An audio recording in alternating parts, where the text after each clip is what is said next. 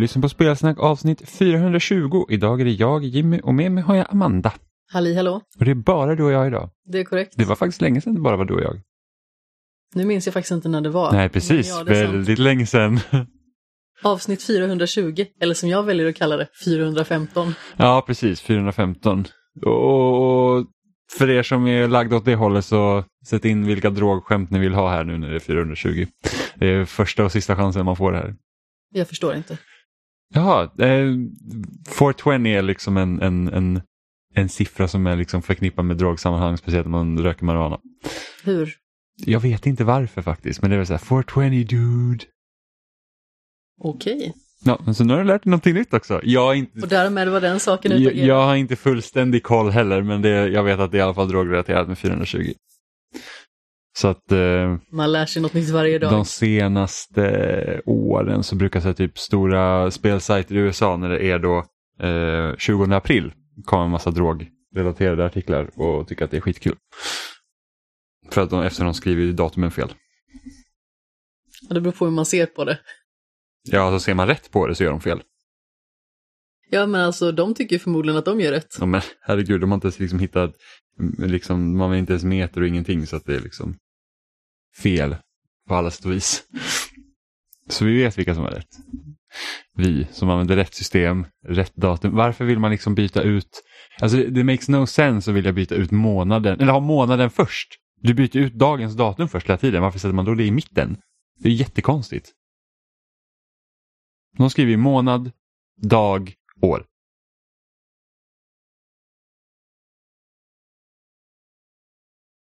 Det blir väldigt tyst nu för att jag sitter och funderar Ja. på varför.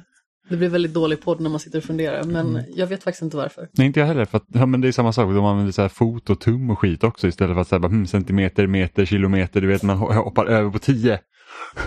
så att... Och katten nyser.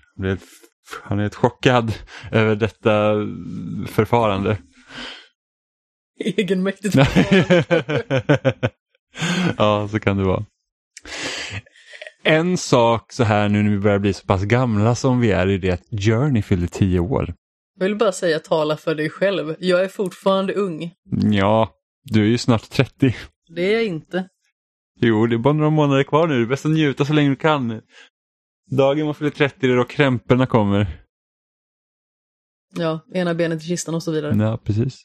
Som min pappa brukar säga, det är bara hopp i kistan. Slutet är nära. Förhoppningsvis inte. Egentligen så är ju inte 30 så himla gammalt. Nej, och speciellt inte för vår generation. Det är inte som typ för 20 år sedan när folk eh, fyllde 30 och de var typ som gamla farbröder redan då. Ja, men alltså nutidens 30 är typ dåtidens 50. Eller va? Nej, nu blev det ju helt fel. Det stämmer inte alls. Jag är knappast som en 50-åring. Jag vet inte vad jag försökte säga. Dåtidens 30 är som nutidens 50. Så, nu blev det rätt. Men det är som när man tittar på det här. ehm, Jag säger att jag inte har koll på någonting idag. Jag trodde också på fullaste allvar att det var avsnitt 415. ja, men det, det är som när man tittar till exempel på Pantertanter. Finns på Disney Plus by the way. Med Betty White och de här. De ser ut, alltså de ser verkligen ut som tanter. Eh, och när de spelade in den serien, de är lika gamla som Sex and the City-gänget är idag nu när den här nya säsongen precis har kommit. Och det är liksom jättestor skillnad på hur folk liksom ser ut. Alltså det är knappast som man ska titta på typ Sarah Jessica Parker och bara åh vilken tant, liksom en liten gumma som är på Pantotanter. Ja, men om vi bara går tillbaka till 90-talet till exempel och kollar på hur folk såg ut där och porträtterades i film. Så var det ju mycket mer åldrade personer som var 30 till exempel. Ja, ja, men det är svårt att se ung ut när man går runt med yllevästar och sånt. Det är i och för sig Just sant. saying. Men det, det kan man ju överlag se liksom i tv-serier och sånt, att man tittar till exempel på en sitcom som Vänner, liksom. Alla de är liksom i början av 20-årsåldern när serien börjar, alltså deras karaktärer då, och är liksom unga. Och, och tittar man liksom på liknande sitcoms idag så är ju alla är ju minst 30 liksom. Och det ska liksom eh, ha samma sorts utveckling typ, så det, det skiftar ju såklart. Naturligtvis, och i takt med att samhället utvecklas så blir det ju liksom att man har en annorlunda syn på ålder och eh, framförallt hur man framhäver sig själv. Alltså både i sociala medier och i verkligheten. Mm. Så förr i tiden hade det ju varit otänkbart att klä sig inom citationstecken som en 20-åring när man är 40. Mm. Jag tror vi har, vi har mer att göra idag. Det är därför. Man blir inte, man blir inte gammal på samma sätt. Det är så här att åh, jag har fött mina fem barn nu, nu är mitt liv klart. Liksom. Ja, nu är det så här att ja, man kan göra lite vad som helst. Alltså, jag, jag, tror, jag tror att det har en del med det. Vi har liksom, det är mer att göra, du behöver inte bara jobba och liksom se till att din, dra in levebrödet. Liksom. Och framförallt tror jag att synen har förändrats så himla mycket på hur man kan utvecklas som person eller vad man kan ha för vanor eller intressen.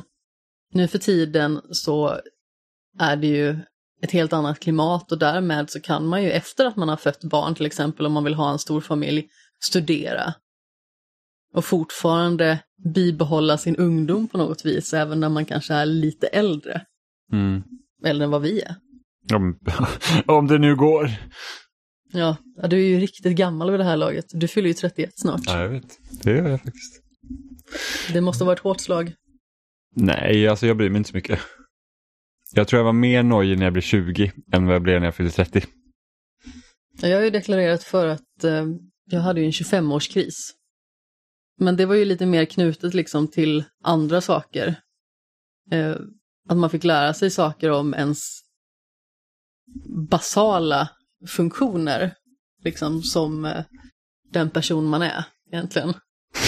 Nej, inte de basala funktionerna. Jag bara, Amanda gick med blöja tills hon var 25. Var det så här det funkar? Ja, jag såg att det var något lurt på gång när ditt leende blev två decimeter brett. Skönt att lämna pottan innan man fyller 30 i alla fall. Nu menar jag inte den typen av basala funktioner, utan jag menar liksom hur man fungerar rent psykiskt. Jo, jag, jag förstår, men det lät så roligt. Basala funktioner som jag andas, äta. Ja, men alltså det är en ganska så basal, basal funktion, funktion ja. att ha någonting inbyggt i ens person. Mm. Skulle jag vilja säga i alla fall. Men eh, i och med att jag på något vis fick en lite existentiell kris där när jag liksom kände att okej, okay, jag har levt i snart 25 år utan att fullt ut liksom veta vem jag är och agerat på ett sätt som har gjort att jag har behövt ta ut mig och ödsla mycket mer energi än vad jag kanske egentligen borde göra. Mm. Jag kanske har varit lite onödigt hård mot mig själv och trott att jag har varit någon som jag kanske inte riktigt är. Och det liksom blir ju att då har man kanske varit tvungen att skådespela utan att man vet om att det är just vad man har gjort kanske. Mm.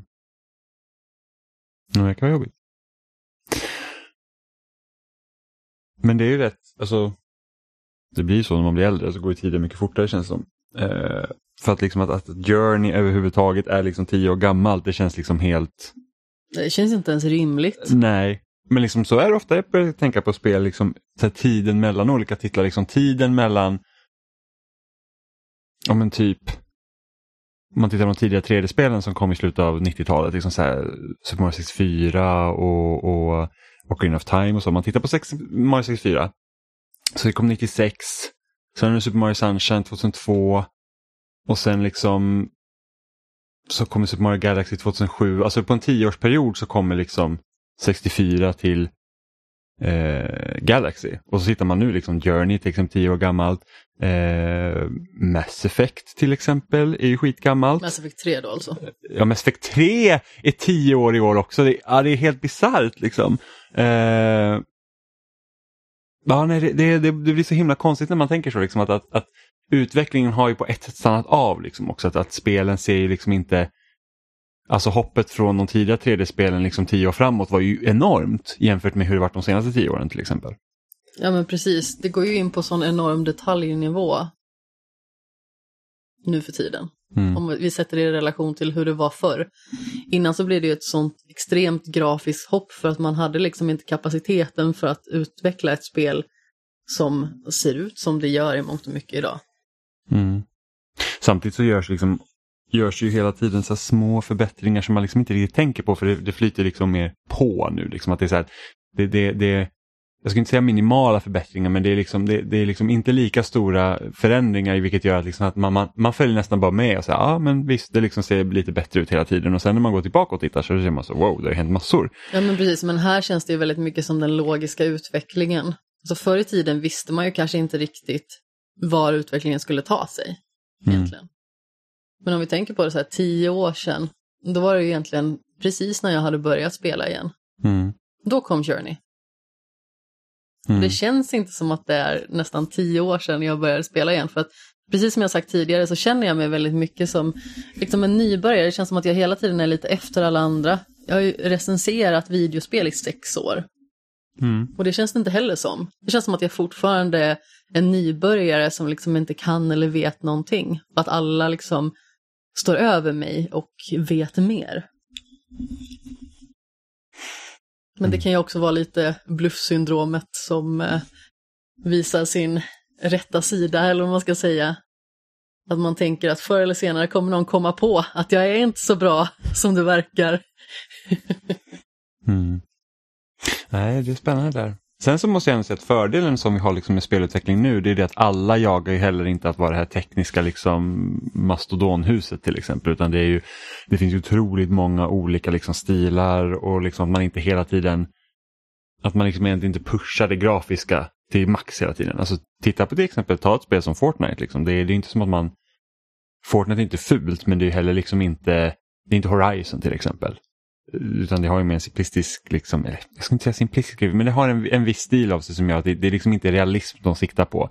Eh, eller ta till exempel eh, Minecraft för den delen. Ja, verkligen inte realism. Nej, precis. Och, det är liksom, och många skulle säkert säga att Minecraft är ganska fult. Alltså det, det är liksom, ser mer simpelt ut än mycket annat. Men, men på grund av att det liksom är egentligen byggt efter bara kuber i princip så, så kan man också göra mycket mer med den. För att om man jämför typ Minecraft med andra så här överlevnadsspel där man också kan bygga så är det liksom inte lika kul. Eh, just för att du är mycket mer fri i Minecraft att kunna bygga olika saker just för att du, liksom, du lägger ett block. Medan liksom i, ta ett spel som till exempel ja, men, byggnadsverktygen i Fallout 4 eller typ eh, eh, Rust eller något sånt. Där är det verkligen så att ja, men, du lägger de här specifika delarna och du kan liksom inte riktigt, riktigt rucka på dem. Medan i Minecraft är det verkligen så här, men jag lägger mina block och sen så får jag liksom forma själv. Liksom. Om jag ska ha ett stort hus då får man ju bara bygga det liksom stort så att det ser liksom bättre ut. Om det inte bara ska vara en liten låda. Som också kan göra. Ja, men alltså om vi tar ett sånt exempel som nu, vi har ju precis spelat både Horizon Forbidden West och Olly Olly World. Så har vi ju å ena sidan ett spel som fokuserar väldigt mycket på liksom den tecknade stilen. Och det är ett spel som är väldigt charmigt och snyggt och har en väldigt trevlig färgpalett. Och sen så har vi Horizon som inte är realistiskt, men rent grafiskt, när det gäller människorna till exempel och världen, så mm. är det ju realistiskt. Så det finns ju hela tiden väldigt olika sätt att uttrycka den utvecklade estetiken. Mm. Och mer så nu än vad det var tidigare om man liksom tänker på typ Mega Drive eller Super Nintendo. Inte för att det inte gjordes framsteg liksom i hur spelen såg ut där heller. För alla spelen såg ju inte likadana ut och de testade en massa olika tekniker för att det ska liksom se ut på ett eller annat sätt. Det tar liksom till exempel Star Fox som använde sig av liksom 3D-grafik på Super Nintendo. Vilket var liksom, måste varit mindblowing liksom då på den maskinen. Eh, när han hade det här Super FX-chippet. Eh, eller, Mario Kart, eller Super Mario Kart som också använde typ samma teknik har jag för mig. Eh, för att liksom få det att se ut så att man åkte liksom på en, på en bana helt enkelt. Eh, så att vi liksom, jag, jag, jag lägger liksom inte någon värdering i att man inte gjorde, försökte göra samma framsteg tidigare eller att liksom alla två spel ser likadana ut. Men, men liksom just det här att du är ändå begränsad till pixlarna då ju. På ett sätt som det liksom inte är idag. Och idag kan det ändå komma liksom spel. Alltså ta, ta Celeste till exempel som är liksom ett, ett, ett ser ut som ett pixelspel om man säger så. Eh, som är fantastiskt liksom. Och det behöver liksom inte se ut på ett annat sätt heller. Utan man kan, liksom, man kan göra ett aktivt val att så här ska det här spelet se ut på grund av olika anledningar. Och det är alltid roligt. Det är, det är trevligt att spel kan se olika ut än att allt liksom faller in på samma sak. Ja, precis. Men eh, ja, Just det, det här kan jag också nämna att eh, med Journeys då 10-årsjubileum så eh, släppte de även en, en nyutgåva av eh, soundtracket. Där de har tolkat musiken på lite olika vis. Så det, det finns på Spotify eller där man köper musik om man vill, man vill göra det. Men eh, vi har ju spelat lite spel den här veckan och eh, jag tror inte att det är någon där ute som eh, inte vet egentligen vad vi har spelat. Vi har ju fortsatt spela både Horizon och Elden Ring. Eller i alla fall jag spelar Elden Ring och du har spelat mer Horizon. Och hur går det helt enkelt? Jo, men jag är ju framsteg naturligtvis. Jag har inte hunnit spela det här lika mycket den här veckan, kanske som jag hade velat. För jag känner liksom att jag är på sluttampen nu. Så därför så vill jag göra mer kringgrejer så att jag är överlevlad för att inte råka ut för att bli totalmulad på slutbossen som tydligen ska vara ett härke. Ja. Jo, jag har också hört att slutbossen ska vara eh, riktigt jobbig. Eh, jag har inte kommit lika långt. Jag är ju någonstans jag vet inte ens vad jag ska kunna säga hur långt jag är historiemässigt. Jag är i alla fall över halvvägs definitivt. Eh, och börjar närma mig säkert liksom när man kommer mot sluttampen. Men det är ju, det är ju ett mastigt spel alltså. Det är, jag har ju kommit till den punkten nu när jag känner liksom att okej okay, jag kan inte göra alla sidouppdrag just nu för att jag kommer tappa intresset. Eh, så att jag börjar pinna på i huvudstoryn då och sen gör jag uppdrag åt eh, mina kompisar så att säga följeslagare. Ja men precis, de närmaste bikaraktärerna. Ja men precis, för att det, liksom, det är någonting där. För att som jag, jag minns inte om jag nämnde det förra veckan, men jag tycker att um, det jag gillade mycket med spelet i början, speciellt när man var knuten till Baron Light, var ju det att det kändes som att de sidouppdragen var så hårt knutna till den platsen. Att det kändes som att man verkligen fick eh, liksom vävas in i den här världen. Och, och, och sen när man liksom, ju längre fram man liksom har puttats i, i historien och kommer ut liksom på hela kartan så blir det så att helt plötsligt kommer det himla många ställen som har sidouppdrag på sig och det är liksom, jag får inte riktigt stanna kvar tillräckligt länge på dem för att man liksom ska få samma koppling som man fick till Baron Light, vilket jag kan tycka är lite synd. Jag tror också att det handlar mycket om att de två första städerna som man kommer till, de ligger liksom placerade på sånt sätt så att det finns inte så himla mycket runt omkring och man nästan måste gå igenom dem för att ta sig vidare. Här så visst, man besöker ju städerna. Men det är liksom inte lika relevant att stanna kvar runt omkring. Och det är lite synd. Eh, just för att sidouppdragen i Baron också är väldigt hårt kopplade till den staden. Så man liksom, hur funkar det här? Hur funkar människorna här? Vad har de för relation till varandra? Liksom, hur ser statsskicket ut? Vem bestämmer? Varför? Hur ser det ut så? Eh, och, och, det droppar de av lite. Så, men, men såklart, det är ju svårt också eftersom kartan är så pass stor som den är. Så att liksom, var hindrar man spelaren från att gå vidare? Liksom, för då, då får man liksom börja nej, inte börja, men, men liksom tidigare, om man tittar mot tidigare GTA-spelen till exempel, så låste du ju, då var ju liksom de öarna var ju låsta. Du kommer ju inte någonstans. Utan så här, GTA 3 till exempel, du är på första ön och sen så kommer du inte till de andra förrän du har kommit till en viss punkt i storyn. Eh, eller GTA 4 för den delen, jag tror samma sak för San Andreas och Vice City också. Så att, att, då blir det liksom naturligt att du stannar kvar. Sen GTA 5, där hade du kartan upplåst hela tiden från början men då har du också tre olika karaktärer att spela som och då var det liksom, det kändes inte logiskt att jag som typ Michael, familjefar, ex-maffia liksom helt plötsligt bara, nej men jag drar ut i vildmarken för att jag vill typ. Utan då var det så att, ja men då är jag kvar som Michael här och så får han ha liksom sin eh, man får se liksom hans berättelse och hans perspektiv och sen byter man karaktär och då hamnar man liksom på en annan ställe i stan och så får man se den. Så liksom, där gjorde Rockstar väldigt bra jobb med att liksom, okej, okay, vi har öppen kart, du kan gå liksom bara säga fuck it, jag, jag åker rätt ut ingenstans. Liksom. Men så fort jag följer storyn så får man ändå liksom förankra karaktärerna lite mer liksom, i, i, i de olika platserna som är relevanta för dem. Eller till exempel ta ett spel som då Assassin's Creed 2, som jag ofta nämner för att jag tycker att det är ett väldigt bra exempel på hur man kan få en hur man kan få liksom karaktären att verkligen känna sig hemma i den miljö man är i. Och det är liksom att du börjar i Florens och sen så kommer du till nästa stad och sen så kommer du till Venedig och så är man liksom det är inte som att jag går från Florens till Venedig fram och tillbaka hela tiden utan det är liksom så att nej, men nu är vi i Florens och då, då får man liksom säga vem är Ezio, vad gör han här, eh, vad har han för karaktär runt omkring sig, vad är hans uppdrag, okej okay, det händer massa saker, han måste liksom ge sig iväg. Och sen så kommer man till ett jag kommer inte ihåg vad det är efter Florens och sen Venedig är typ en av de sista ställena. Men liksom, då har man liksom, det känns som man har följt med på den resan. Eh, och när man öppnar upp en värld på det sättet som det är i Horizon då blir det ju mycket svårare såklart att göra det. Speciellt om man inte vill att, att spelaren ska liksom vara fast för länge i ett ställe. Utan att man liksom säger att nej men använd hela kartan, gå och utforska. Eh, men då, då hade jag nästan sagt att kanske ha liksom några färre större liksom områden som man liksom har sagt okej okay, men nu är det här, nu, nu, liksom, nu kretsar storyn kring det här stället. Mm. Liksom. Mm. Eh, men det är inte berättelsen heller de riktigt vill berätta så då är det också svårt såklart. Men det är bara att jag, jag gillade verkligen det i början, liksom att jag fick verkligen känna mig mm. så här nu är jag i Barren Light. Men jag tror att det handlar väldigt mycket om också att de har ju en huvudberättelse som är central och som har ett fokus. Och det finns ju många spelare som bara vill ha det egentligen och inte vill göra massa sidofluff.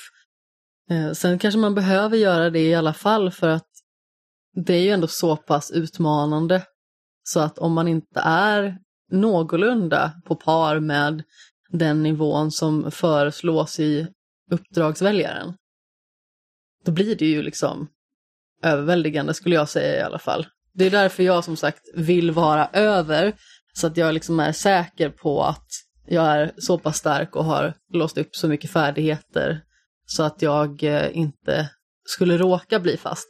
Jag minns i första spelet, då var det ett ställe som jag hamnade lite på, inte av misstag, men jag var inte beredd på att det var en boss där som skulle vara så himla svår. Så jag blev kvar där jättelänge och blev liksom fast. Och det är ett ställe där man tar sig igenom först två stycken utrymme av eh, de här eh, mänskliga fienderna. Och sen så tar man sig liksom ner under jorden och får liksom träffa riktigt stora maskiner. Och jag tror att det är där man får se en dödsspringare för första gången liksom. Och då var jag kanske ungefär på samma nivå som uppdraget rekommenderade. Men den var ju så himla svår. Nu när jag spelade igenom spelet igen på New Game Plus, då var det inte alls lika stort problem. Plus att jag hade ju mer kännedom om hur man kan hantera vissa situationer, man kanske blir lite mer flexibel och eh, har fler idéer om hur man kan ta ut en fiende. Men där satt jag fast jättelänge.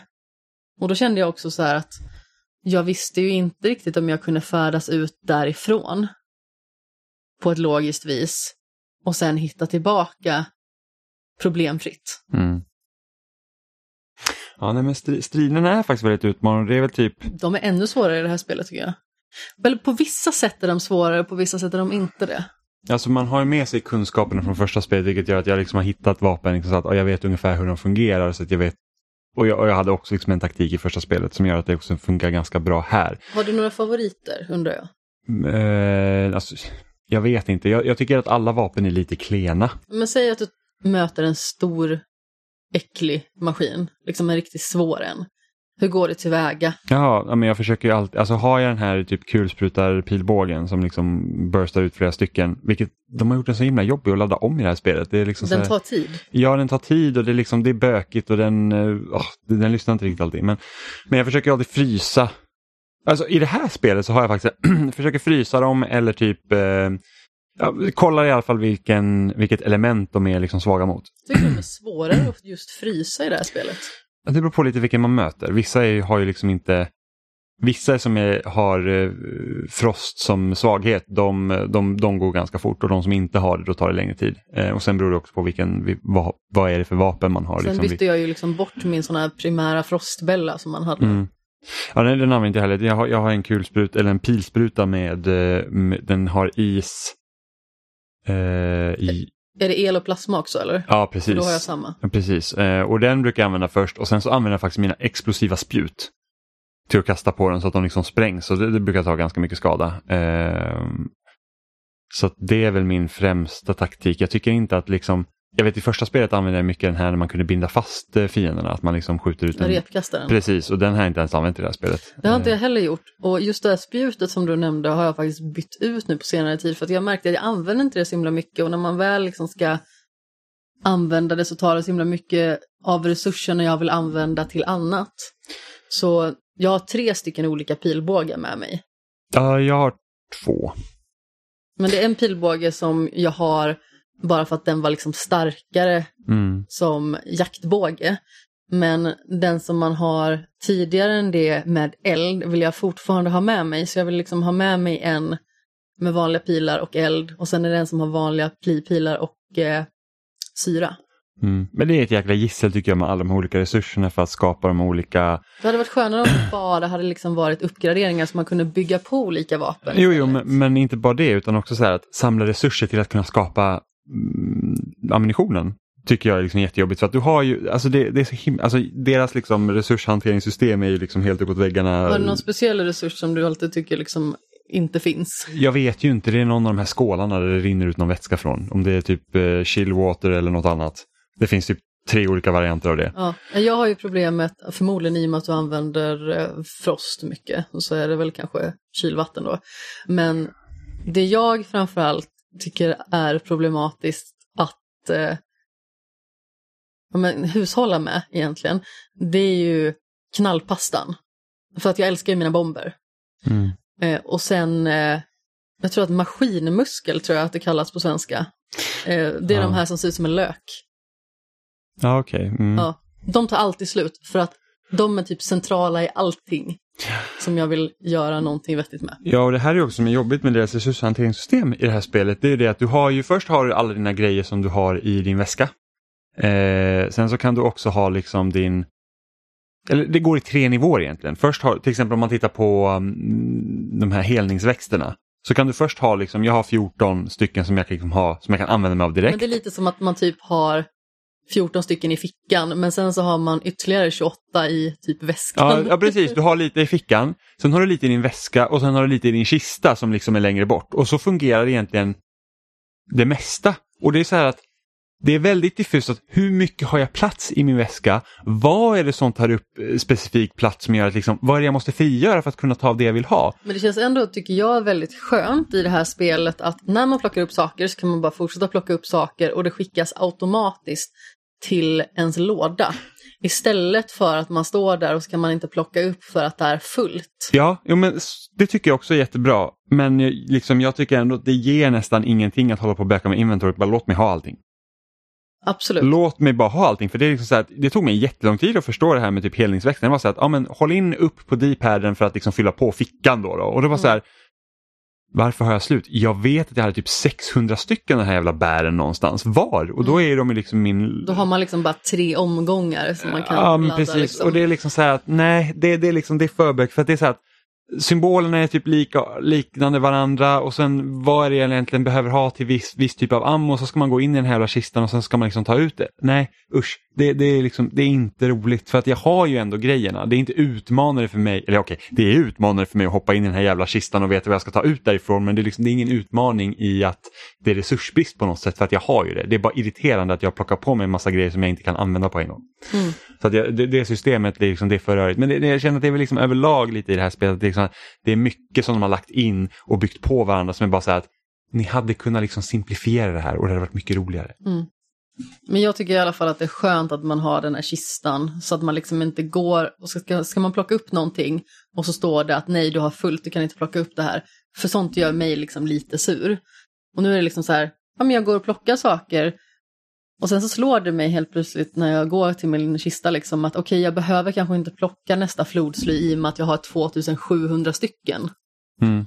Ja, precis, du har 2700 stycken flodsly men det är samtidigt så att du plockar ändå på dig bara för att fylla på din väska. Så att du inte behöver gå till kistan hela tiden. Ja men jag tänker ju inte på det, jag bara plockar ju. Ja, ja, ja men så, så gör jag också. Men liksom, och sen så att säga att ett flodsly börjar ta slut och så plockar du på dig andra grejer. Då är det något som tar upp dens plats och sen har du ju typ inget flodsly kvar även fast dina 2000 pinnar sitter liksom i kistan. Jag tror inte att flodsly någonsin har varit ett problem, jag ska vara helt ärlig. Nej, jag hade faktiskt problem med det i första spelet. Men det är ju så att du inte kunde plocka på så mycket du kunde egentligen. Men eh, Men där var det liksom tydliga små enheter liksom om till exempel 50 stycken. Och då var det liksom om man frigjorde en hel sån plupp, då kunde man ju till exempel bryta ner någonting. Säg att du hade en sån här plats då som togs upp av någonting, då kunde du bryta ner det till skärvor och då fick du liksom ett helt utrymme där du kunde lägga in dina 50 nya eller 100 nya flodsly. Så det tycker jag var också praktiskt, men jag tycker att det är bättre i det här systemet där man liksom bara kan gå och fylla på i den här Jo, jo, lådan. det är bättre men jag känner liksom att det är ett onödigt steg att ta för att det, det ger egentligen ingenting. Ja, men som sagt, det jag framförallt har problem med det är ju de här maskinmusklerna i och med att de är så centrala i flera olika typer av eh, ammunition helt enkelt.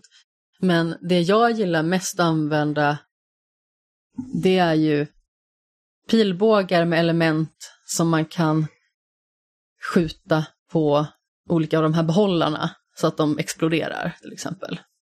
Antingen då syra eller eld helst, för det är det jag använder mest. Mm. Så säg att du har en eldborstrygg till exempel, så skjuter man på en sån behållare och då går det hål på den och då börjar den brinna och så exploderar den och så dör den. Mm. Det är väldigt praktiskt liksom, för de är ganska stora de asen. Ja, Blir man stångad av en sån så är det inte kul. Men sen så gillar jag ju också sargarpilar. Och de har jag ju i den här precisionsbågen. Och det är väldigt effektivt för då skickar man en sån pil mot de här stora vapnen till exempel som kan vara på, säg en sån här åskkäft. Eh, och om man slår av ett sånt med en sargarpil då är det väldigt fördelaktigt för att då kan den inte använda det längre. Den kan inte skjuta en längre så då har den liksom inte lika mycket räckvidd. Sen använder jag också de här eh, kulsprutepilarna. Mm. Exakt samma som du. Så jag tar det liksom i det steget. Jag använder den här sargarpilen först. Och sen så använder jag oftast den här kulsprutepil-tjoflöjten direkt efter det. Och hittar liksom ett av de elementen som den kanske är svagast mot. Mm. Och när den väl har blivit försvagad, då blir den ju extra sårbar mot andra vapen. Så då brukar jag gå in och använda bomber och jag har ju liksom renodlade bomber men jag har också en Bella med olika typer av bomber. Så där finns det liksom tre steg. Så där finns det någon med något klägg så att de fastnar, en med syra och en med is tror jag. Men jag använder ju helst de här bomberna som bara spränger, för de är ju mest tillfredsställande och tar mest skada. Så jag brukar liksom ta det i den ordningen. Men sen vissa fiender har jag märkt tycker jag är liksom ganska så svåra i det här spelet. Och det känns som att de ger en verkligen väldigt lite utrymme i sitt eget mönster. För när jag spelade här om dagen, alltså jag blev ju nästan rädd och chockad och förstod liksom inte riktigt nästan vad jag skulle göra. Sen tog jag den på andra försöket i alla fall. Men då var det liksom att ja, men den ruschade mot mig så att jag föll omkull. Och sen så slog den mig med sin svans och satte sig på mig. Jag kände liksom bara så här att vad ska jag göra nu? Jag kommer liksom ingen vart. Så det är många sådana fiender som kan vara ganska så svåra och de ger en liksom ingen chans att få lite andrum. Och jag menar, visst det är en fiende.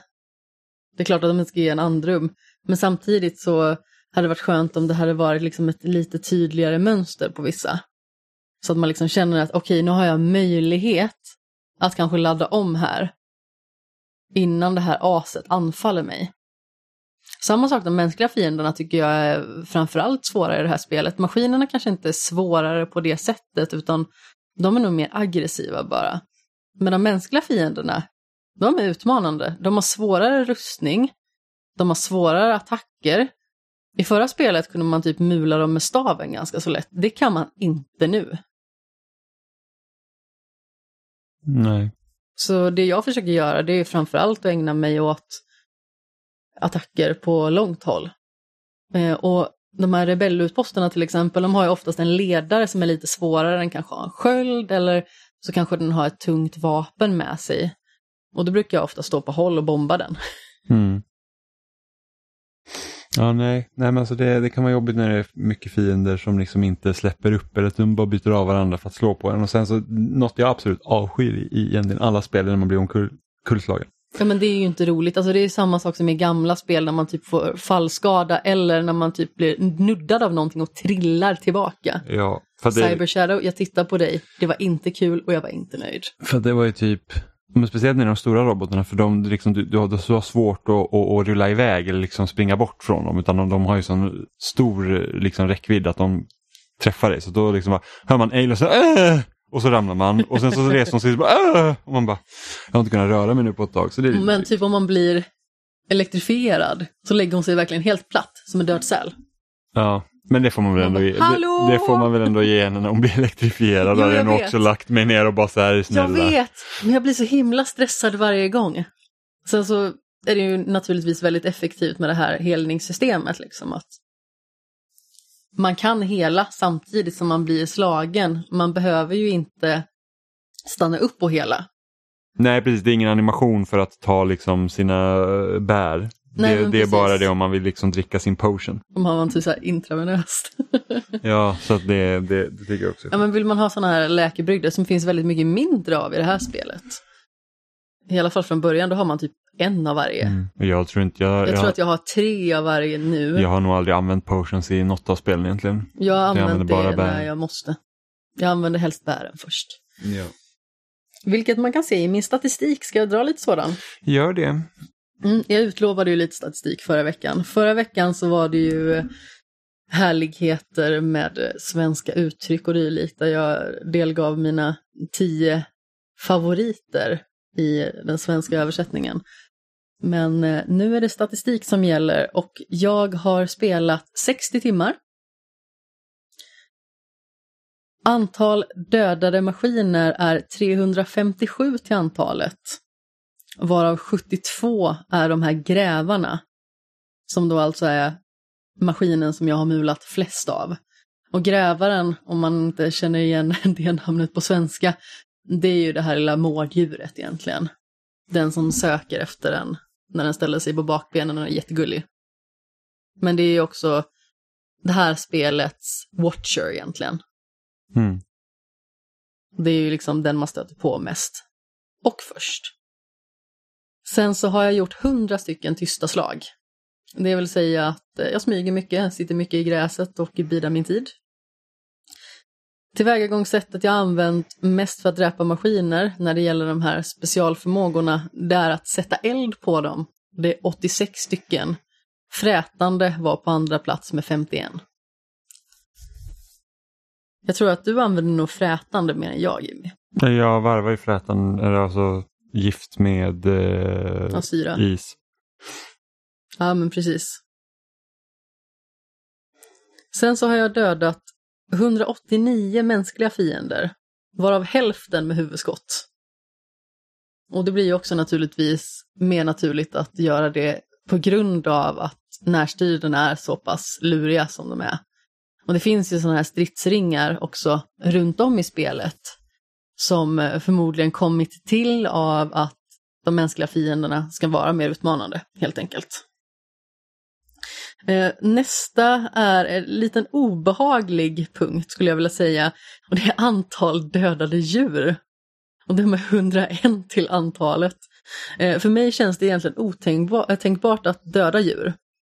Men efter att jag behövde gå på en lång jakt efter ekorrben så slog det lite slint. Och nu passar jag på liksom att mula en tvättbjörn. Aldrig mer ekorrsjakt. Det var så här nu, nu smådjuren de får fan stryka med Ja, så fort precis. jag ser något. Nu passar jag på liksom när jag ser en tvättbjörn, för det kan liksom gå ganska så fort till när man behöver uppgradera en av de här väskorna. Lite jobbigt om man är så traumatiserad av det här ekorrsbenet att man börjar döda alla djur för att få ekorrsben. Ja, men precis. Det fungerar ju liksom inte riktigt så. Det värsta var att precis efter att jag hade gett mig iväg på den här långa jakten, alltså det tog lång tid innan jag fick ekorrbenet. För att det är inte alla ekorrar som man får ekorrben av. Vilket är lite störande. Så då liksom fick jag ju eftersöka det här förbannade benet och jag tror jag dödade tre ekorrar innan jag fick det. Och de kommer liksom inte upp så frekvent och de är ju pyttesmå. Så de är ju liksom svåra att få tag i och de är snabba när de ger sig iväg om man liksom blir upptäckt. Så gick jag tillbaka och så skulle jag fixa någonting i den eh, jägarshoppen som är precis bredvid min arbetsbänk. Tror du inte den jäveln säljer ekorrben? Men kan det inte vara så att du har sålt ekorrben till honom Jag tidigare? har inte sålt Nej, okej. ekorrben. För jag hade ju liksom inte mulat direkt några djur. Det första djuret som faktiskt eh, dog på grund av mig. Det var en gam som flög in i mig när jag red ut i öknen. Ja, då är det jobbigt. Men som sagt, jag tycker i alla fall att det är jobbigt när jag liksom ska på jakt. Men eh, det var i alla fall till en början, sen som sagt slog det slint och nu är det liksom så här, lika bra att ta den här grisen när den ändå passerar. Mm. Då kan jag i alla fall göra mina väskor. Vilket känns lite obehagligt och är någonting jag inte gillar hos mig själv. Ja, men inte som i typ Far Cry, nu ska jag göra en plånbok och behöver typ döda tre krokodiler och man bara räckte inte med en? Och varför behöver jag göra liksom en plånbok av krokodilskinn? Ja, det är lite obehagligt faktiskt. Ja, tre dessutom, liksom snacka om vilket spill och slöseri. Ja, men vill kunna kapital kapitalisera på det här också, så du har börjat sälja krokodilskinnsplånböcker vid sidan om för att få lite extra Ja, bonuspengar. Eh, antal läkande bär som eh, fås av läkande vindris som vi lärde oss förra veckan. 1333 stycken har jag inmundigat. ja. Så jag behöver all hjälp jag kan få med andra ord. Och antalet tända lägereldar 159 stycken. Mm. Ja, det är mycket. Ja. Men 60 timmar är ju ändå en del. Mm. Sen så vet jag ju att eh, Oliver spelade typ 60 timmar på eh, hälften av dagarna som vi har spenderat med spelet ungefär. Känns som. Ja, han har också klarat ut spelet. Ja, det har han faktiskt. Ehm, Oliver, jag har ingen tid att spela för att jag är småbarnsförälder men spelar ändå dubbelt så mycket som alla ni andra, minst. ja. Jag har inte spelat 60 timmar Horizon, men jag har spelat 50 timmar Elden Ring. Vänligen berätta mer. Eh, nej men jag, jag skulle väl egentligen kunna gå till sluttampen nu om jag vill. Liksom, att jag, jag kan komma till det sista området för att jag, har- jag har kommit så långt i, i berättelsen. Eh, men jag har liksom valt att göra lite små krafts där på... Var det ingen som hade tagit Elden Ring på typ 36 minuter? Ja, nu är det under halvtimmen. Ah, vad äckligt. Eh, ja men det, jag, jag har inte kollat på någon speedrun så jag vet inte exakt vilka tricks de har använt men ändå. Eh, jag såg någon ta den bossen jag är på just nu på level 1 och jag var så här. Jag är level 120 och jag får stryk.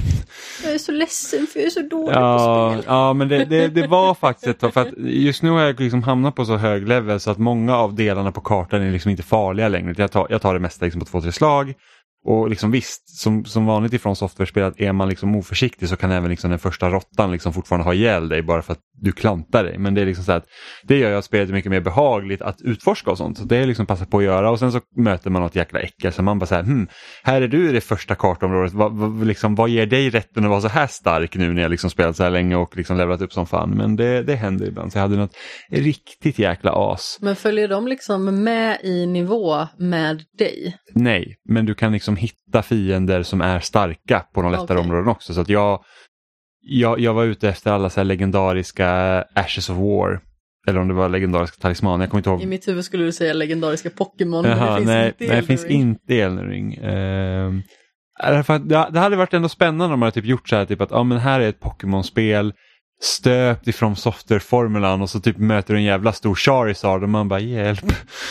Eller typ, vad finns det något mer så här riktigt jävla läskigt? Typ en Dragonite som är typ lika stor som ett slott. Liksom. Magikarp one-shotar dig. Ja, man bara så här, Jesus, blir jagad av en Zapdos liksom. Man bara, nu jäklar blixtrar det under här. Ehm, men, eh, men Zapdos är ju faktiskt typ en Stormbird i Horizon. ja, precis. Hatar den skiten. Med mangafrisyr. Ehm, men, eh, Inte när jag ska dricka. nej men, eh, så jag, eh, så jag är i alla fall ute efter de här legendariska items för att man behöver liksom samla alla för achievements. Så att, och, då, och då var det så här att jag bara, men jag har ju tagit massor nu hur lätt som helst för att jag är så hög level. Och så kommer jag till ett riktigt jäkla äckel som är så här att det går, alltså det går liksom inte. Den slår så snabbt och jag är så här, bara, åh gud vad jobbigt. Eh, och det är på ett sånt ställe jag inte kan använda mina summons. Så att jag har ju en summon som, jag skapar en kopia av mig själv. Och, som datorn styr då, eh, som dessutom spelar bättre än vad jag gör. Eh, så att det är alltid kul. Det var, Praktiskt. Ja men det var ju så himla flummigt för att jag, jag, har ju, jag har, använder fortfarande ett vanligt longsword. Liksom, det är typ ett av de första svärden man hittar som jag uppgraderar liksom, flera gånger om. Och, och, och sen, Jag är så glad för att min klon är bra på tv-spel. Ja, precis. Och sen, sen så hade jag ju lagt på då liksom en, en förmåga på mitt svärd så att jag liksom kan få fiender att blöda, liksom, man ger blood damage, det tar liksom en, en stor del av skadan. Och sen har den liksom en specialattack om man trycker in på eh, LT då, eller L2 om man spelar på Playstation. Där man liksom gör en liksom, riktig så här slice, liksom, så här, det bara, blodet bara flyger. Liksom. Eh, och det tog mig säkert en 30 timmar innan jag förstod att man kunde göra det. Och anledningen till att jag såg min då kopia av mig själv göra det, och jag bara, det där är en kopia av mig. Det han kan göra kan jag göra. Hur gör han? Eh, och sen insåg jag, det, bara, ah, jag kan också göra den här slicen. Och då, då var det så här, mm, ja, sen, det, det underlättar ju. Eh, så det är rätt så kul. Men så var jag i alla fall nere och mötte den här bossen då och då kan jag inte använda min eh, kopia av mig själv som jag nu för, mer men det förlitar på, på att klara spelet med. Eller eh, rättare sagt, den här mimiken kommer klara spelet åt mig. Din kopia är med andra ord din draghjälp. Ja, ja precis. Min kopia släpar mig genom spelet. Um, och då, då, då, kan jag inte använda den här och det var så här bara, fy fan vad svårt det här är. Jag vill bara liksom, och klockan var sent också. Och jag vill bara liksom klara den här jäkla bossen. Jag vill ha min låtsaskompis. Ja, men lite så. Och liksom jag var så jävla nära på att klara och sen så hittade jag ett ställe, det var så här att okej, okay, om man går bakom en sten typ och, och lurar dit den så kommer den liksom hamna i ett läge där den hela tiden försöker gå bort från klippkanten liksom. och då attackerar den inte så mycket. Eh, så det gjorde jag. Peta in den och så fort den försökte gå ifrån så bara slicear man lite med svärdet så den puttas längre in i den här kanten och sen så börjar den gå igen. Så, så att med lite flyt så, så, så kan man, för så sagt, jag tog sista bossen i Demon Souls genom ett litet gasmoln. Jimmy, liksom. kryphålet Seppele. Jajamän, liksom. Så att, eh, min sökhistorik på Google just nu är bossnamn plus cheese. När man liksom kan cheesa bossarna. Eh, men den bossen jag är på nu den är liksom helt eh, galen. Alltså den typ slår as snabbt, kan i princip one-shotta mig och om den träffar mig dessutom så helar den sig själv. Och man var så här, wow, här har vi alla äckelheter i en. Um, Google-sökning. Eldering plus send help. Ja, men jag har, jag har, jag har ett litet, eh, jag har buffat min, min kopia av mig själv nu som, som är max level så det ska vi hjälpa lite och sen håller jag på att arbeta med ett svärd. Jag kanske ska till och med späcka om som magiker en liten kort stund bara för att jag kan liksom ta den här äckliga jäkla bossen. Vad har det här svärdet för hjält? Jaha, ja, nu förstår jag vad du menar. Eh, jag vet inte, en vanlig läderband runt omkring, kanske en liten kristall där någonstans på... Eh... Tjusigt. Ja, men det... Det tog dig 30 timmar för att lära dig den där slicen.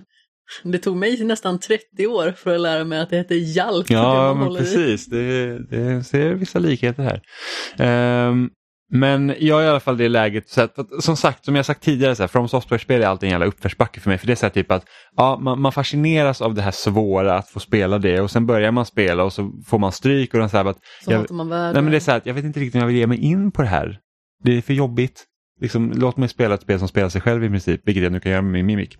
Um, men uh, det är liksom så här, oh, det är jobbigt och sen så hamnar man i ett läge där oh, men det går rätt så bra. Liksom man tar boss på boss på boss utan större problem eh, och man kommer rätt så långt och nu är jag ändå ganska hög level och så kommer jag till det här stället jag är nu som är liksom längst upp i norr. Eh, och helt plötsligt så blir det liksom jobbigt igen. Jag bara så här, jag vet inte riktigt om jag har det i mig att liksom nu när det ändå varit ganska smooth sailing så att säga i några timmar, att liksom bara säga att nu blir det liksom jäkligt svårt igen. Du vet, det, det, är lite jobbigt, det är precis som när jag spelade Sekiro och man körde så här, jag var fast på Demon of Hatred i två veckor, lyckades ta honom och sen direkt efter det så är det sista bossen som också är riktigt as. Man så här, jag ger upp. Jag är klar. Jag är klar med det här spelet. Jag har tillräckligt många gråa hårstrån efter den jävla apan som högg av sitt eget huvud och sprang runt och jagade mig. Liksom. Det, det är liksom så här, jag är traumatiserad in i själen. Uh, Skulle ge vem som helst gråa hår. Låter det som. Ja, men precis. Så, så, så, lite jag känner med Elden Ring. Men det är någonting som får det här liksom spelet hela tiden att dra mig in tillbaka. Det är så här bara, men jag kan spela 20 minuter. Kan jag liksom jag kanske levlar lite i Elden Ring, eller liksom gå och möta den här bossen i Elden Ring, eller göra någonting i Elden Ring. För att det, det är liksom... Vet du vad det är? Har du liksom kommit på vad grejen är? Jag tror att det är liksom så himla... Det är så himla fokuserat just på bara själva spelandet, att det blir så här att ja men det är nice att bara köra liksom en, en halvtimme, timme. Ofta mer blir det ju sen. Men liksom så att det, det, jo, det är ganska enkelt att ta pick up and play. För liksom ska jag spela Horizon i en halvtimme så kan det hända att jag kan sitta i en cutscene majoriteten den halvtimmen och det känns som att jag slösar bort tiden. Liksom, att jag har inte fått spela någonting, jag har fått titta på film. Eh, speciellt när man liksom återvänder till basen hela tiden så, bara, så ser man de här jävla utropstecken på varenda karaktär. Man bara, nu måste jag ju gå och prata med alla. Eh, man måste inte, men jag vill ju.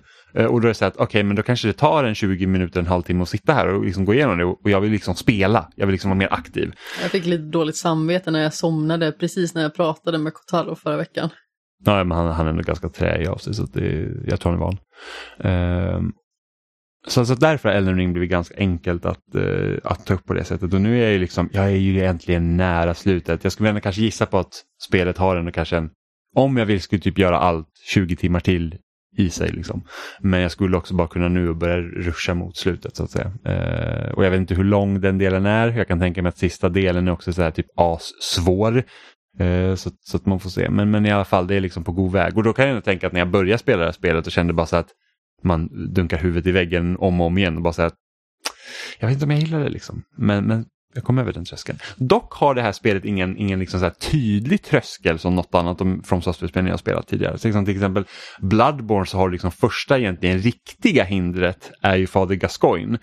Eh, för det är liksom så att okej, okay, kommer du förbi honom då, då, liksom, då har du ändå förstått grunderna. Det är liksom inte så att du, du, tar inte honom på tur i princip. Utan inte som så här Bloodstar Beast som man möter först. Man, liksom, man, man svingar lite sin yxa lite och, så här, och i halvt sin panik. Bloodstar Beast är det stora aset liksom uppe på bron. Ja men precis, efter den första gränden egentligen. Som man kom, det är liksom den första bossen som man kan hoppa över också om man vill. Mm, eh, det gjorde inte jag. Jag sprang rakt in i den, blev skiträdd, försökte springa därifrån och dog. Ja, och det är liksom musiken där också. Det är bara körer och allt drar igång på en gång. Och man bara, va? Eh, men i alla fall, så Fader Gascoigne... Men jag liksom... tänkte inte va, jag tänkte jag vill inte vara Nej. här, ta mig härifrån. Ja, men Fader Gascoigne var liksom en sån, sån del som liksom, kommer förbi honom då liksom, okej okay, men då har du i alla fall förstått lite av spelet. Eh, och i Sekiro så, den delen kom mycket senare, men då var det Genichi då som är uppe på någon eh, typ tempelbyggnad. Liksom så här att, okej okay, men du måste verkligen förstå det här systemet av att liksom parera och slå tillbaka. Det är liksom Annars tar du inte honom och, och, det, är liksom, och det är liksom spelets liksom grundstomme. I Elden Ring, det är så pass öppet liksom med, med olika bilder som man kan ha och du, eftersom världen är öppen också, du kan liksom springa kors och tvärs liksom innan du ens tar an de här bossarna som du måste ta dig an.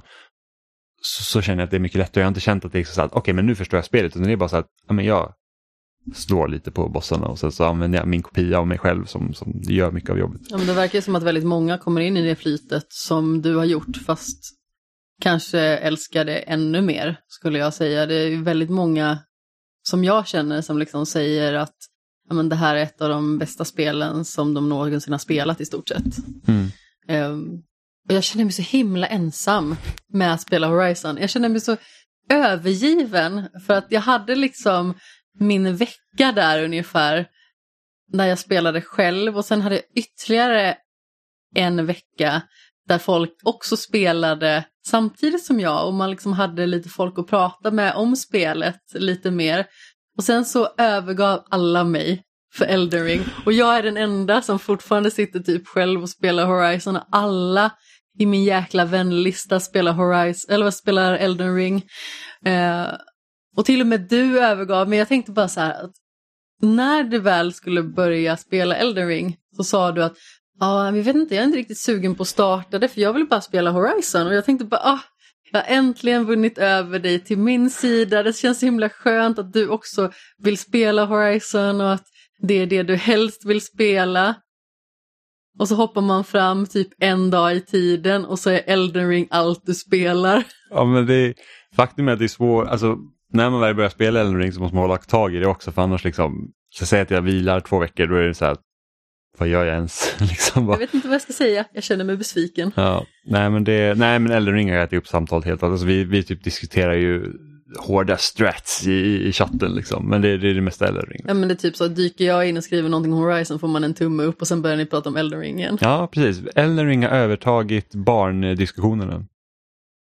Känner du dig nöjd?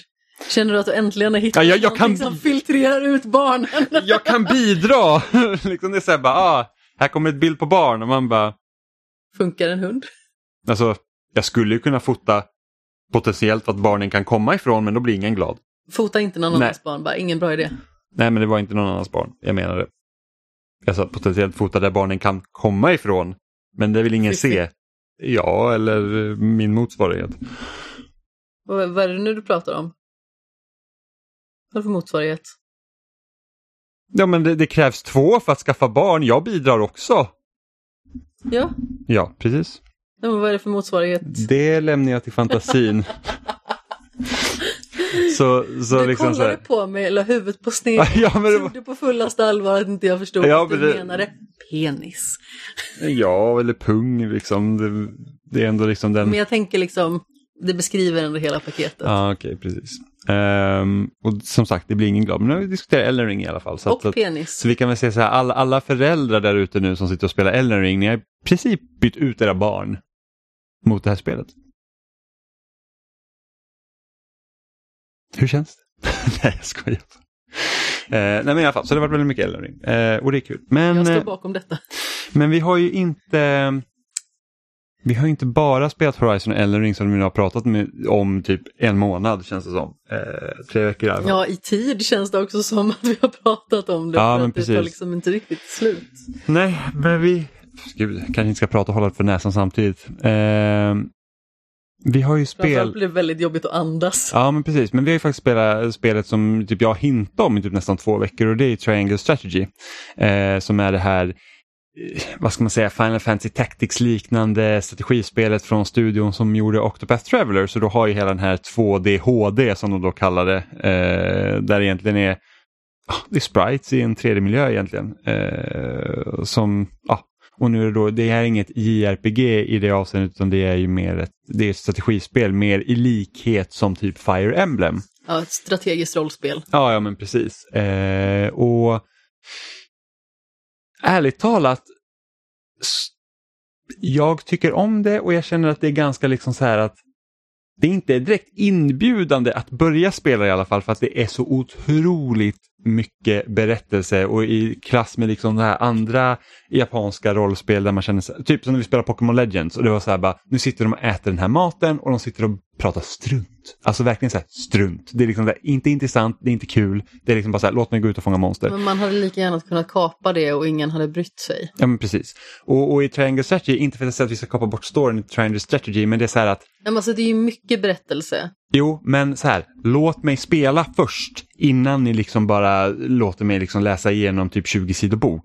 Ehm, för att det är liksom så här att det är så skumt att det tar typ nästan 20 minuter av speltid innan du ens får liksom röra dig på något sätt och sen så liksom de, den första två och en halv timmen som jag spenderade med spelet så hade jag en strid. Och det är liksom bara, nu är det något som inte riktigt stämmer här. Alltså det är liksom så här, det är för svår onboarding för spelet för att liksom verkligen så här fånga in mig på en gång.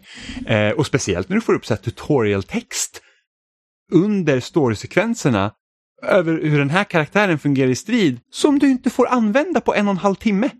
Det förstår inte jag. Nej men jag håller faktiskt med dig. Alltså visst det är ju mycket som händer i själva berättelsen och det är ju mycket som ska förmedlas. Men det känns ju som att man nästan tappar lite intresse där i början på grund av att det är så otroligt mycket text. Och jag tycker ju att det är väldigt roligt att spela den här typen av strategispel där man liksom har det här rutnätet att förhålla sig till. Men jag tycker å andra sidan liksom att striden borde ha kommit tidigare så att man liksom får känna på det. Det hade bara kunnat vara en liten strid, alltså den första striden man ändå får ta sig an, den är relativt stor skulle jag säga i relation till hur en strid kan se ut i många andra spel. Men samtidigt kände jag liksom att det tog, på, tog för lång tid innan man liksom kom in till den biten. Ja, men sen också det att spelet, alltså när du väl har fått börja strida, att det liksom håller tag i dig så att du kommer ihåg allt det här Ja, som precis. du skulle då ha lärt dig. det för att det är liksom- liksom, liksom en strid på första timmen och sen tar det typ en och en halv timme innan nästa strid kommer. Och då är det så här bara, men alltså, okej. Det, är ja, men det liksom- känns är som att man får segt. inte hålla ångan uppe på något vis, utan det tar väldigt lång tid innan nästa strid. Det är väldigt mycket som händer däremellan. Eh, och om vi säger de två första striderna som man har, de tycker jag egentligen nästan man hade kunnat byta plats på på något vis. Det kanske inte riktigt har fungerat berättelsemässigt, men de kanske hade- borde ha byggt upp den på något annat vis. För att det kändes lite mer som att den andra striden som man har, vilket är en turnering eller turnéspel kanske man säger Mm. snarare. Eh, det hade ju passat väldigt utmärkt som en form av testrunda. Mm. Egentligen med tanke på att det är inte på liv och död. egentligen. Mm. Men det sjukaste också med det är det att storymässigt så ska du liksom vinna din turneringsstrid den första och då ska du liksom få möta nästa lag efter det. Men den får du inte spela. Så att liksom, då har de inte ens två strider back-to-back utan det är så att du har en strid som går över ganska fort och sen så bara, ah, men nu löser spelet det här åt dig istället. Så behöver inte du slåss, så kan vi fortsätta läsa. Eh, så, så, det är också lite störigt. Men med det sagt så tycker inte jag liksom att jag tycker inte att berättelsen är ointressant utan den är ganska spännande. För du har liksom de här tre olika eh, kungadömena då som är liksom centralt för berättelsen och du spelar då egentligen ett underhus till då eh, kungen över Glenbrook till exempel. Eh, där du är liksom, din pappa säger liksom upp, han avsäger sig liksom som att vara ledaren för ditt hushåll. Så att du får ta den rollen och vilket gör att du liksom kommer få liksom mer mandat och liksom kan bestämma och liksom vara en rådgivare egentligen till kungen. På, Jag på tänker lite sådär att eh, den här Serenoa som man spelar som då är eh, tillhörande hus eh, Wolfort, det är det här universets familjen Stark. Ja, men li lite så. Jag tror att det känns lite som att ha tagit inspiration också för hur Game of Thrones är uppbyggt. För att du har liksom, du följer Serenova och du, du, så i alla fall långt jag har spelat så får du inte spela som liksom någon annan utan det, det är liksom den huvudkaraktären som det är. Um, men liksom du kastas ju också väldigt mellan olika platser liksom där du får, som sagt det är väldigt storytungt det här spelet så liksom du har du kan gå rätt på liksom huvuduppdragen som är markerade liksom röda på, på en uh, huvudkarta men sen har du också så gröna pluppar där du liksom får se andra storysekvenser där du får se liksom vad pågår liksom i ett annat kungadöme eller liksom hur pågår, vad händer med de här karaktärerna. Så att de hoppar ju väldigt mycket, precis som i Game of Thrones, som liksom de böckerna och även tv-serien liksom har blivit känd för liksom att man får liksom se spelplanen från flera olika vinklar och liksom är ganska införstådd liksom med vad som händer. Eh, så det är ju ett väldigt stort så här, politiskt maktspel som man kastas in i ganska tidigt redan, eh, som liksom handlar om det här för att du har de här tre eh, kungadömena då och de förhandlar liksom med salt och järnmalm som är liksom så här två stora resurser som, som är liksom väldigt värdefulla och spelet egentligen börjar med att de här tre länderna har kommit fram till någon form av eh, överenskommelse hur vi ska dela de här resurserna. Liksom det var en uppgörelse helt enkelt. Ja men precis. Och sen händer någonting och det bryts och sen så invaderar ett land liksom det andra och det är liksom där man är då. Eh, och det är liksom och det är inte som att det är så här supervälskrivet eller att det är liksom så här, wow, det här är ett litterärt mästerverk. Men det är liksom det är tillräckligt spännande för att man liksom bara, jag vill veta vad som händer. Liksom. Ja men precis. Vi har ju en andra karaktär som heter Fredrika. Som eh, då kommer från eh, nationen Ace Frost. Och hon tar sig till Glenbrook för att äkta Serenoa. Och deras äktenskap är då till för att stärka liksom banden mellan nationerna egentligen. Så där ser man ju liksom ytterligare ett kon av de här eh, politiska spelen egentligen som också finns i Game of Thrones. Att man liksom försöker att knyta band mellan de olika husen eller mellan de olika nationerna som existerar. Mm. Och sen naturligtvis så finns det ju väldigt mycket spel mellan karaktärerna däremellan liksom. Eh, hur karaktärerna uppfattas, eh, hur karaktärernas eh, eh syskon eller eh, bekanta eh, ser på en i relation till den bilden man själv har och så. Det förmedlas hela tiden väldigt mycket sådant. Eh, så det blir liksom inte opersonligt på något vis. Däremot så är det ju bara så himla mycket som jag sa tidigare. Jag tycker ändå man får känna karaktärerna ganska så tidigt och väl. Men det känns ju liksom som att de borde kanske haft en liten annan uppbyggnad så att det blir lite tydligare flyt.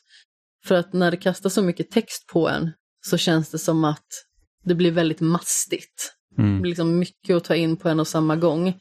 När man bara känner liksom att jag vill ju komma igång och spela också. Ja men precis, och det, det är liksom det typiska egentligen JRPG-problemet mm. det här är att nu vill jag spela och sen så sitter man liksom i typ två timmar och bara mm. väntar på att man ska få börja. Eh, och, och, det lider ju det här spelet definitivt av. Eh, och sen så är ju liksom striderna är ju faktiskt väldigt roliga så att du har ju... Absolut. Så att du spelar ju liksom med de här men du har liksom dina hjältar i princip som alla har liksom olika förmågor. Det känner man liksom igen från liksom Fire Emblem till exempel. Att du har ju Eh, ja men du har ju någon som har pilbåge, magiker, eh, svärd och sånt. Även om det är så här, Triangle Strategy är ett ganska roligt namn med tanke på att det inte alls lika tydligt är sten, sax, påse-grejen som Fire Emblem hade innan Tree Houses. Det här med att svärd, yxa, eh, spjut. Eh, men, men, det man måste tänka på i det här spelet är hur man positionerar liksom karaktärerna. Så du har ju, liksom, det är väldigt viktigt av vem du visar ryggen egentligen för att, för att slå någon dig i ryggen så får de in en, en, liksom en critical hit på en gång. Eh, och, Den eftersöker ju jag typ hela tiden. Ja, precis. Och Smyger mig runt omkring. Ja, och det är så man ska liksom jobba. Och sen har du också det att om, om en fiende hamnar mellan två stycken eller om du hamnar mellan två stycken fiender. Eller om... Då blir den mackad. Ja men precis och då är det så att då, då när den ena slår då får, då, då får man en dubbelhit för då får du liksom, då får den karaktären du liksom använder då hjälten som, som du liksom säger åt vad den ska göra. Då slår ju den en gång och den karaktären då som, som står på andra sidan av fienden får också slå. Så det är väldigt mycket man måste tänka på i positioneringsarbete man, och liksom så att man inte själv liksom hamnar i skiten. För att det är, inte, det är inte jättelätt alltid. Jag är ju Alltså, Okej, okay, jag har inte spelat så många strider med tanke på att man inte får göra det, liksom, men, men jag har ändå förlorat en två, tre gånger i alla fall under, under tiden. Liksom, att, att, eh, det är inte som att jag har suttit fast jättelänge på en strid, utan det är så att okej, okay, jag förlorar den här striden första gången och sen nästa gång tar jag den för då har jag liksom en annan strategi och så. Mm. Eh, så, så det tycker jag är jättekul, liksom, att kunna kombinera de olika karaktärerna och liksom så här, tänka vad som är bäst. Och till exempel, jag hade nu för det har de också gjort i det här spelet, att liksom står du på en högre avsats än fienden då, då gör du också mer skada. Så att jag hade en, en, en, en eh, pilbågsskytt som rider på en uggla. Eller en, jag vet inte om det är en uggla, kanske en örn eller någonting sånt. Nej, en fågel i alla fall. Det ser ut som en örn. Ja, jag vet inte var jag fick uggla ifrån. Uh, ugglor är lite coolare. Uh, och då var det så att då, då så, så, såg jag alltid till att, för att man har ju ganska hög range med en, en pilbågssnubbe, uh, såg jag alltid att ha den liksom på ett högt tak så att den kunde typ vaka över liksom hela slagfältet och sen så försöka pricka ner de här olika uh, små fienderna som var i min väg. Ja, så, så, det är jätteroligt. I vanlig ordning så har ju alla de här olika typerna av vapen olika eh, räckvidd till exempel. Så pilbåge når ju längre. Mm. Och har man till exempel en springare eller ett eh, flygfä då kan man ju liksom ta sig längre också mm. generellt sett. Precis som i Fire Emblem egentligen. Det känns ju som att själva utsnittet är ju ganska så likt Fire Emblem. Det som jag hade tyckt om mer, tror jag, det är att ha fått avverka alla sina karaktärer på en och samma omgång.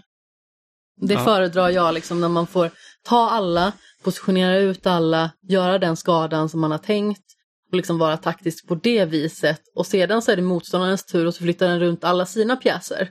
Om man säger så. Eh, det uppskattar jag mer. För att jag förstår ju naturligtvis att de vill kanske ha en annan dynamik i det här. Att man kör i mångt och mycket varannan gubbe. Mm. Men samtidigt så tycker jag att det känns som att jag tappar lite bort vems tur det är.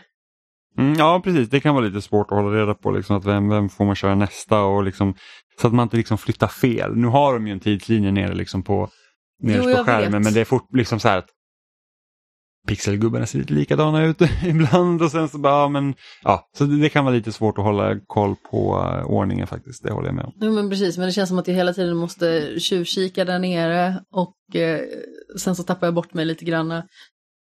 Och jag hade nog gillat om det hade liksom varit alla på ett bräde på en och samma gång. Mm. Mm. Men jag, jag, jag, förstår hur du tänker, jag, det är ingenting som egentligen har stört mig på än. Um...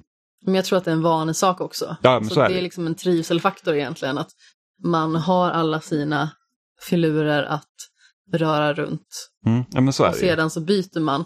Men här är det liksom att man har en karaktär i taget och sedan så är det motståndarens tur.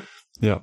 Sen en annan stor grej i det här spelet också, det är ju återkopplat till storyn, det är det att man får ju liksom under spelets gång så får man också ta liksom mer drastiska beslut eh, som påverkar berättelsen. Eh, så att, och det händer redan ganska tidigt i spelet liksom när man, man, man får välja så här, okej okay, men nu, nu är du liksom, nu har du blivit den här eh, överherren för eh, Wolforts liksom. Och då ska du liksom då besöka någon av eh, de närliggande kungadömena och då får du antingen välja om du ska till Esforth eller det andra stället som jag inte kommer ihåg vad det heter. Eh, och liksom, precis, och då får ju liksom dina följeslagare får argumentera för varför de tycker att du ska åka till ett visst ställe. Och sen får du försöka övertyga dem att hålla med dig så att ni faktiskt tar den vägen du vill ha. Eh, och det här kan jag ju tänka mig att det längre fram kommer liksom kunna ge riktigt stora konsekvenser beroende på vad man väljer att göra och vilka karaktärer som håller med dig och inte. Och liksom kan det skapa någon spänning liksom i gruppen. Så det, det tycker jag är liksom jättespännande för det är någonting som inte riktigt sker i eh, Fire Emblem till exempel. Nej men precis, här är det ju liksom en röstning egentligen som man går igenom. Vilket jag tyckte var väldigt spännande. För att då får man liksom se vad alla har planerat att rösta på. Då är det någon som är Schweiz liksom och går dit man själv går. Och så är det några som har sina preferenser. Eh, och då får man liksom gå runt och prata med dem och övertyga dem om Mm. att men, vi borde gå hit på grund av ditten och datten. Och det är inte alla som går att övertyga. Vissa har liksom sin bestämda åsikt. Mm. Sen så kan det finnas någon som man kan övertyga för att den personen kanske vill vara på god fot med en själv. Och då har man kanske den här lilla fördelen då i att ja, men jag har planerat liksom att kanske vilja gå till det här stället. Och om man lyckas övertala rätt personer, då får man ju ofta sin vilja igenom. Så det blir ju väldigt mycket ett spel där också med de eh, egna i ens eh, lilla grupp. Ja, och det kommer bli jättespännande också att se liksom hur kommer det urarta sig. För tänker så här att ja, men här, sen börjar man få sina karaktärer som man tycker om. Och sen säger det så här att okej, men nu hamnar vi liksom på olika sidor av spektrumet här. Hur hanterar man det? För att det är också så här att du får ju under ganska jämna mellanrum också tillgång liksom till att faktiskt välja dialogval. Liksom hur svarar du vissa personer? Och varje svar du ger påverkar ju liksom också dina karaktärer runt omkring. Eh, för du har, Serenoa har liksom så här typ att hur ser folk på den här karaktären? Liksom? Eh, och det påverkar liksom vilka val du kan välja och det påverkar också hur karaktärerna liksom, ja, hantera det helt enkelt. Eh, och du, du, du ska ju säkert välja liksom att ah, men jag står upp liksom för kungadömena och det är liksom eh, vi måste visa vår makt och bla bla bla. Eller typ så här, okej men jag kanske går med för liksom en fredlig lösning men jag tycker liksom att vi ska dela resurser liknande likartat och sen så kommer liksom karaktären då, då respondera på det vad du säger. Det är liksom så att okej men jag tycker att du är helt dum i huvudet för att det så funkar inte verkligheten exempelvis. Jag blev kallad dum i huvudet igår i princip. Eh, när jag sa jag tyckte så här att nej, men det är viktigt att vi liksom delar resurserna lika. Han bara, men om du tror att vi verkligen kommer alltid dela någonting lika så är det liksom Din godtrogna lilla tönt. Ja, ja men typ. Liksom, det är Ja, så den fick bara, jag också. Ja, men det är så här, bara, det, det är liksom, och det är så här, jag ångrar lite att jag sa det för jag tänkte att välja någonting annat egentligen också som kanske det hade funkat bättre. Men det var verkligen så att, ah, nej, men du är liksom, det, du är helt fel ute för att man kan inte se det på det sättet på grund av det här och det här. Och det är så ja det är klart, så är det ju. Men eh, ja, så att, att eh, de gör väldigt mycket spännande saker. Det är bara att paketet än så länge är liksom inte riktigt det väger kanske lite för mycket åt ena hållet än det andra när det kommer liksom till ration mellan att sitta och liksom egentligen läsa en visuell novell eller en visuell bok eh, och, och, och, och faktiskt spela ett strategispel. Sen så finns det ju röstskådespeleri också. Ja det finns det, så du behöver inte läsa allt, du kan ju faktiskt lyssna också. Ja men precis. Men det tar väldigt lång tid och är väldigt mycket och man måste ju ändå liksom klicka sig igenom det. Men Man kan sätta, på, auto, man kan sätta på auto så att, så att scenerna spelar upp automatiskt. Ah, det Eh, har jag missat. Man trycker på ZR så, så när, liksom, när karaktären har sagt klart sitt då, hopp, då går det vidare till nästa så man behöver liksom inte klicka sig igenom. Man Mm. kan också klicka snabbare. Jag brukar göra så att jag brukar läsa meningar och sen klickar jag på en gång. Mm. Eh, eftersom det är så mycket dialog. Liksom det, jag slår bara att man kan säkert korta ner speltiden med typ 60 procent om man liksom bara klickar sig igenom. Men sen så spelar jag inte alltid med ljud heller för ibland så kanske jag vill ha på någonting annat i bakgrunden. Så då eh, läser jag liksom hellre. Mm. Så jag varierar ju lite emellan de olika. Att om jag spelar utan att ha någonting i bakgrunden så har jag ju ljudet på. Mm. Jag tror att det är en liten vanesak också, liksom att kunna spela och göra någonting annat samtidigt i och med att många av till exempel Fire Emblem-spelen har ju antingen väldigt lite eller ingen talad dialog, utan där är det liksom läsa som gäller. Så då har det liksom fungerat att spela på det viset. Alltså Fire Emblem Three Houses hade ju lite dialog, men det var ju fortfarande ganska så mycket som bara var skriven. Mm. Eh, och i de tidigare spelen så eh, gjorde de mest ljud ifrån sig eller enstaka ord. Vilket är ganska irriterande att lyssna på. Eh, så därav så har jag liksom inte haft på ljudet så himla mycket när jag har spelat de spelen innan. Men här så har de ju liksom en talad dialog. Problemet med den, det är att den är inte så jättebra. Alltså jag tycker inte att den är så farlig men det känns som att de liksom sitter och, alltså det känns som att du typ lyssnar på en ljudbok. i princip. Men alltså den är ju inte dålig så att den är outhärdlig.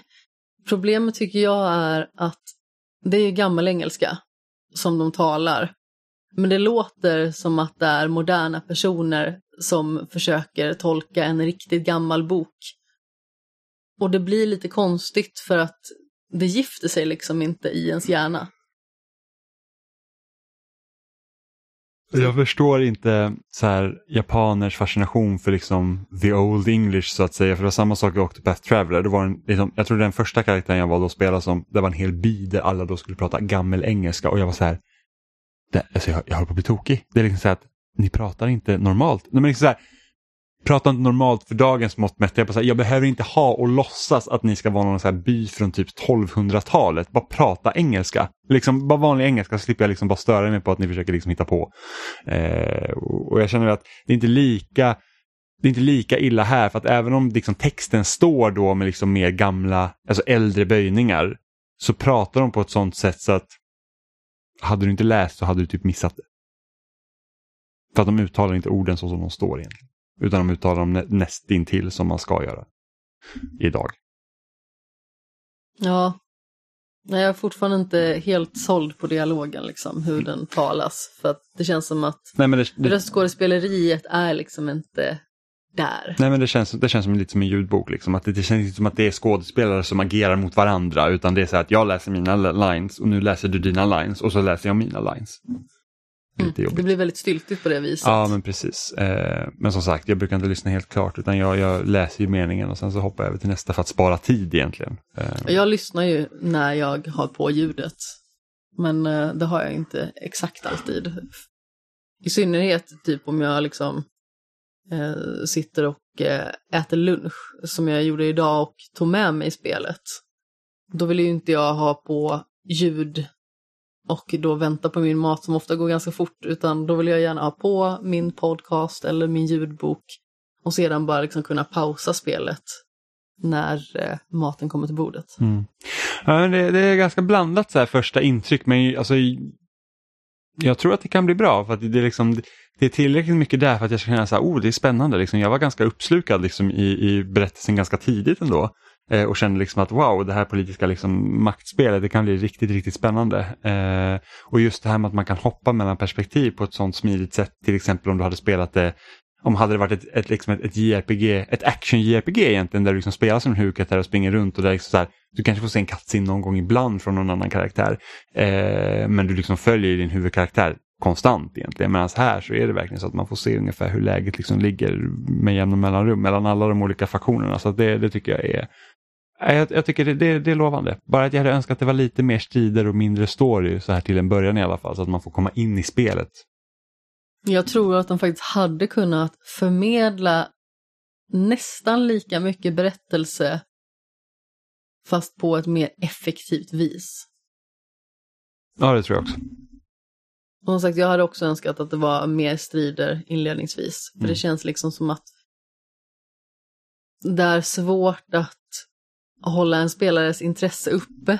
I och med att man spelar ett videospel så förväntar man sig väldigt mycket liksom att det är spela man ska göra. Ja. Om det är det man känner sig sugen på. Det är därför det har varit så att man går liksom från Elden Ring där man i princip är aktiv hela tiden mm. till att liksom då spela Triangle Strategy där det är så här att nu gör jag ingenting i 20 minuter. Egentligen förutom att liksom klicka igenom en dialog så att det är lite synd. Faktiskt. Men, eh, ja, men alltså annars för striderna är superroliga verkligen. Har du någon favoritkaraktär? Nej. Nej, du har inte det? Det har jag inte. Inte än. Jag gillar Roland. Han på hästen. Ja, ah, ja okej. Okay. Jag har ett litet agg mot Roland för jag lyckas aldrig hålla honom vid liv. Jaha. Han dör hela tiden. Jag trodde det var hans namn som var problemet. Nej, nej, nej. Det, det är att han, han är värdelös ute på fältet. Um, jag får liksom inte till hans spel. Alltså jag spelar förmodligen mycket som jag gör med Fire Emblem, liksom hästarna där, de tar ju typ allt. Och han får sula iväg där själv och sen så, ja, nej han dör ofta. Ja, jag har inget problem med det. Mm. Nej, nej, men han, han är typ kanonmatare för mig. Och sen hon är den där magikern som kan hela alla för att hon tål ingenting. Ja, men det är standard. Mm. Så brukar det vara med magiker. Jo, jag vet. Tittar det... man på dem så dör de. Ja, men det är att hon har ju liksom ingen andra sätt att ta... Men det roligaste är också den här Fredrika då, som också är magiker. Eh, jag har inte riktigt förstått det här, liksom, typ man kan göra eldattacken ett x antal gånger och sen så helt plötsligt kan man inte göra den längre. Man måste typ ladda upp eller någonting. Så jag förstår inte riktigt hur det funkar. Men det är så att då har hon sin jävla eldbok där som hon måste tydligen läsa sina formler i den här boken och sen så kan jag inte göra magiska attacken så slår hon dem i boken istället. Man måste säga det tar ingenting. ja, det är rätt roligt. Ja, det är faktiskt kul.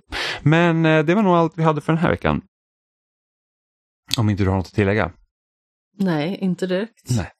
Eh, ni hittar oss som vanligt på spelsnack.com. Eh, där finns också länkar till alla ställen vi finns som Spotify, Apple Podcast, YouTube. Eh, ja, vi finns överallt där du kan lyssna på podd helt enkelt. Eh, följ oss gärna på Instagram och Facebook på Spelsnackpodd. Eh, och Twitter givetvis. Eh, ni kan också mejla in frågor, synpunkter, vad som helst till eh, kontakt.spelsnack.com eller byta ut kontakt på några av våra förnamn spelsnack.com. Eh, kommentera gärna på loading.se också för där kommer också avsnittet upp eh, varje vecka.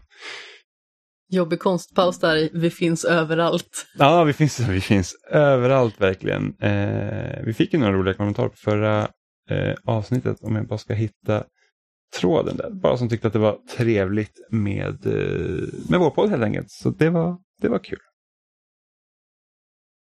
Så nu får ni höra har ni fått höra Elden Ring och Horizon i typ tre veckor i sträck. Vi kommer förmodligen prata lite mer Horizon och Elden Ring nästa vecka. Jag antar att eh, någon av oss kanske har klarat ut Horizon vid det tillfället. Eh, förmodligen. Och vi kanske har lagt Elden Ring på hyllan men Tunic kommer den här veckan så att, eh, det ser jag väldigt mycket fram emot att få spela också.